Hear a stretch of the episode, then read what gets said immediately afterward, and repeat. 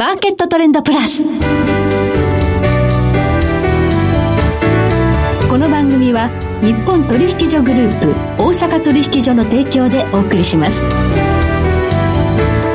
皆さんご機嫌いかがでしょうか？大橋ひろ子ですコモディティ日経平均先物などデリバティブ取引の最前線の情報をピックアップえ今日は元先物オプションディーラー本川裕二さんをスタジオにお迎えしております。本川さんこんにちは。こんにちは。よろしくお願いいたします。さて日本株市場日経平均ですが、うん。はい、えー、2万8000円のところに近づくとさあここからどうというイメージがあるんですけど。そうですね今年入ってからずっと2万8000円が上限ぐらいで、うん、下が2万6000円ぐらい時々下にはみ出す時ありますけど、はい、結局この半年ぐらいはずっとその2万6000円から2万8000円ぐらいのレンジになってて今ちょうどその上限をね抜いてくれるかなっていうところで悩んでるところですよね。そうなんですよ、うん、この2万8000円のところまで到達はしたじゃあここからというところで、この8月という時期考えますと、夏サマーラリーなのか、夏柄なのか。そうですね。なんかね、サマーラリーならいいですけどそんなになんかこう商いが盛り上がってる感じはないっていうのはありますし、夏枯れというほどではないけどとりあえずはちょっとあのレンジ水準感でレンジ上抜けブレイクしてくれれば少しなんか盛り上がってくれないかなっていうのは個人的には思ってますけどね、はい。うん、まあ、決算発表もいろいろ話題の決算がありますのでね、うん、今日はそんなところも伺いながら今後の日本株市場を伺っていきたいと思います。今日もどうぞよろしくお願いいたします。よろしくお願いしますその前にまずは今日の主な指標からお伝えしておきましょう。今日大引けの日経平均株価です。249円28銭安、27,999円96銭で取引を終了しました。そして今、来週の日経平均先物夜間取引スタートしています。現在27,960円で動いています。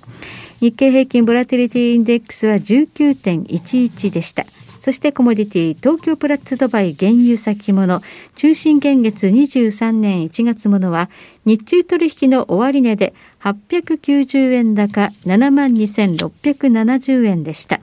大阪金先物23年6月切りは日中取引の終値で41円高7725円となりました。ではこの後本川さんにじっくりと伺ってまいります。マーケットトレンドプラス。さてここで番組からのお知らせです。8月と9月に日本取引所グループ大阪取引所がお送りするウェブセミナー先行き不透明な今こそ始めたいオプション投資入門編実践編を開催します講師は株式会社シンプレックスインステチュート代表取締役伊藤祐介さん、取締役安藤のぞみさんです。参加は無料です。開催日時は入門編が8月17日水曜日午後6時から、実践編が9月7日水曜日午後6時からです。入門編と実践編に分けて講師がしっかり解説しますので、オプション投資未経験の方にもおすすめです。お申し込み方法など詳しくは JPX ウェブサイトのセミナーイベント情報をご覧ください。なお、本セミナーは売買の勧誘を目的としたものではありません。金融商品取引においては、各商品の価格の変動や、有価証券の発行者の信用状況の悪化などにより、損失が生じる恐れがあります。金融商品取引を行う場合には、ご自身の判断で慎重に行っていただきますようお願いを申し上げます。さて今日は元先物オプションディーラー本川裕二さんにお話を伺っています。さあ本川さん、日経平均今2万8000ところというのがね、うん、えー、まあ壁になってくるかどうかなんですが、うん、まあ今日は、えー、250円ぐらいのまあ反落という状況で、うん、これ何が原因だったでしょうか？そうですね。今日にかあの今日に関しましては東京エレクトソフトバンクグループっていうえっ、ー、と日経平均にあの寄与度の高い銘柄2つが、えー、昨日決算発表ありまして、はい、まあ、それぞれ良くなかったということで、はい、えー、まあ、東京エレクが4100円安で、ソフトバンクが、えーと、400円安で、それぞれその日経平均にあの与えたマイナスの寄与度が、東京エレクで140円ぐらいで、ソフトバンクで80円ぐらいなので、うんはい、2つで230 30円ぐらいは下がってて、うん、日経平均を押し下げてて、なので今日の250円安、あの日経平均してますけれども、うん、まあ、ほとんどがこの東京エレクトソフトバンクグループの値下がりによるものだったっていう感じになってますね。なるほど。この2銘柄による下落がまあ大きかったということで、うん、これ除くと、じゃあもしかしたら今日しっかりだったかもしれないと。まあそうです。まあの除けないんですけどね。除けないんですけど、特にね、この寄与度の高い銘柄群が効率よくね、下がりましたから、うん、まあちょっとこの、さすがにね、東京エレク8%安とかソフトバンクで7%安とか、この辺がね、大きく下がってしまうと、どうしてもこう日経平均に対するマイナス寄与度は大きかったですね。ちょっとまずソフトバンクから伺いたいんですが、うんはい、まあここはあの決算かなりね、あのブレが激しいところでも知られていますが、すね、今回3兆円を超えるまあ赤字という、これどうご覧になりますそうですね。日本企業で3か月間のそのあの四半期決算で3兆円超える赤字っていうのは過去最大みたいですけれども、うん、ちょっとここのその数字っていうのは、あのアナリストの人たちとかでも、あの何兆円単位でこう数字の予想を外してくるような企業なんで、うん、ここの数字に関して、なんか、うん、だから来次はどうなるっていうのは、全く誰もね、あの言及できないような状態だと思いますけど、ちょっとやっぱ今回、C6 月期の決算だったということで、はい、6月の半ばぐらいまで、ナスダックなんかずっと下がり続けてましたから、はい、その影響はすごく大きく出てるあの決算になったのかなっていう気はしますけどね。まあ、今、ソフトバンクグループっていうのは、まあ、投資会社ですからね。そうですね、なので、特にね、やっぱあの6月までずっとあのナスダックがあの特に大きく下がってましたから、うん、その IPO 群を基本はやってるんでしょうけれども、うん、株式市場がすごい調子の悪い時期の一番最後ぐらい出てきてましたから、うん、その数字が現れたということで、特にね、大きめにマイナスになってるのかなっていう感じではありますね。はい、そうすると、このナ,、ナスダック総合というのは、今、足元では反発していると、最悪期は脱したというふうにソフトバンクグループ、見てもいいんでしょうかね。そうですね、まあ、ソフトバンクについてはね、それだけじゃない部分、あのえーと、アリババとかのね、あの、はい、分に関して、どうやって、どうやって処分していくのかとかいうのもあると思いますから、うん、まあ、それだけでは語れないとは思うんですけれども、ナスダックなんかは去年の、今年の6月から、あの、底値打って、そこから切り返しになってきてますし、うん、まあ、このあたりが、あの、続けば、少しなんか流れは悪く、悪かったのから、えー、少しね、リバウンド期待の局面にはなっていくのかなって気はしますけどね。はい。じゃこのナスダック総合が今リバウンドしていると、うん、これリバウンドなのか、もうそこを見たということで、本格的に買っていっていいのかというところなんですが、うん、このまあ下落の背景とリバウンドの背景をどうご覧になりますか、うん、そうですね。やっぱりアメリカの金利がどうなっていくのかっていうのが一番の、もう今日本、日本を含めて世界、世界の一番のその懸念事項だと思いますけれども、はい、アメリカはその政策金利っていうのをずっと上げていってる状態になってますよね。でも、実際のその長期金利、あの米国のあの国債10年もの利回りの、えーと、価格あの利回りって、6月に3.5%の高値つけた後3%ぐらいまで落ちてきて、うん、で2.5%近くまで落ちて、今2.7%ぐらいをやってるぐらいのところで、まあ、こっちの方が、えっと、今、政策金利が上がっていってる足元の金利よりも、えー、マーケットは気になる数字なのかなっていう気はしますね。うん、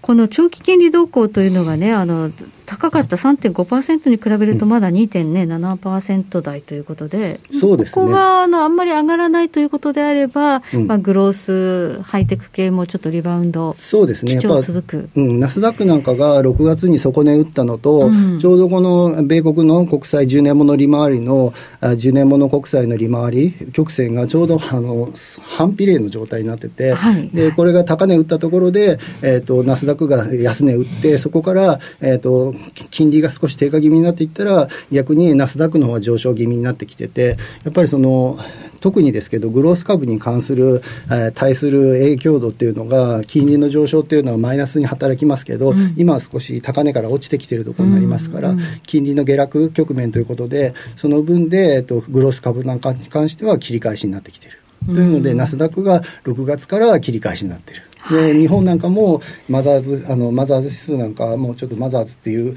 市場自体なくなっちゃいましたけど、はい、まだに自分らはマザーズとか言っちゃいますけど、はい、マザーズ指数なんかもちょうど同じ6月ぐらいにあのそこを打ってそこからはあの1割以上はあの切り返してきているような状態でだいぶやっぱり、ね、アメリカのあの株とあの連動してるなっていう感じでありますね。ではこの、うん、まあ、マザーズとかナスダックとかこのグロース系がどうなるかっていうのは、アメリカの金利動向重要なんですが、はい、えー、まあ、CPI アメリカの消費者物価指数、6月分はプラス前年同月比9.1%、うん、そうですね。ずっと上がり続けてきて、はい、はい、これがまあずっとねあのマーケットの関心事で、うん、ね、ずっとあの雇用統計っていうのが一番のこのイベントだったのに最近はこの CPI の発表米あのアメリカの CPI の発表というのがちょっと一番のなんかイベントみたいな状態になってきてて、まあ明日の夜日本本時間の夜中9時か10時かぐらいに確か発表だと思いますけど、はい、まあ、それね、とりあえず日本は明日 明後日は休みですから、少しあのイベント前に動きが取りにくいところになるかもしれないですねうん7月分はどうなっているかということなんですが、うん、まあ、このね、あの前年同月9.1%というインフレに比べると、長期金利2.7%ってやや、うん、なんでこんなところにいるんだっていう感じがしますね、うん、足元金利足元の政策金利っていうのは、目の前のその CPI の上昇、インフレを抑え込むためにあの上げていかなきゃならない状態ですけど、えーと、長期金利のあの動向はそれとはあの裏腹にちょっとあの低下傾向になってきてて、これやっぱりあの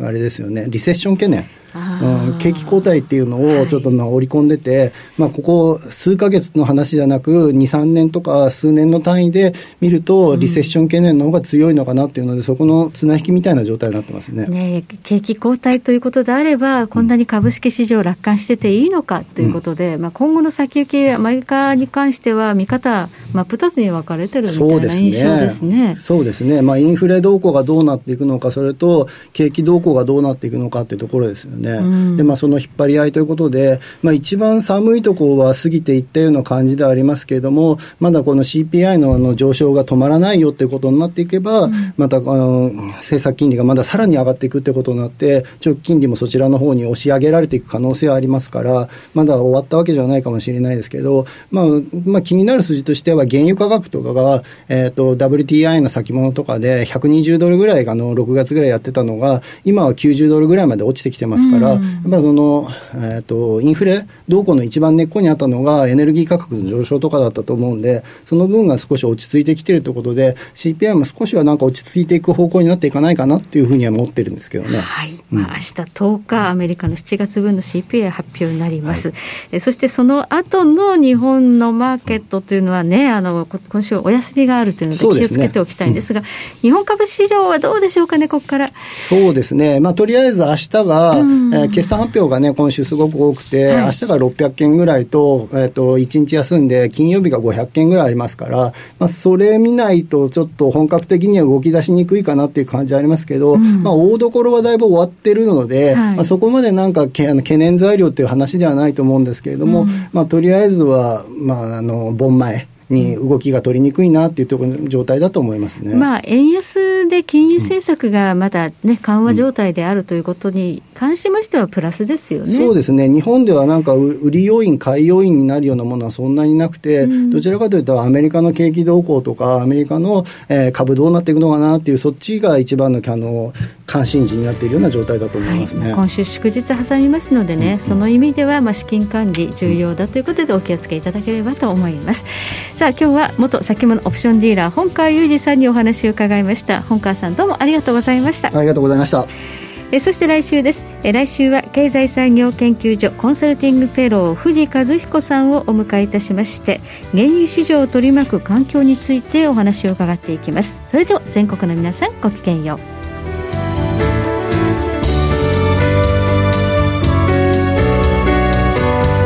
の番組は日本取引所グループ大阪取引所の提供でお送りしました。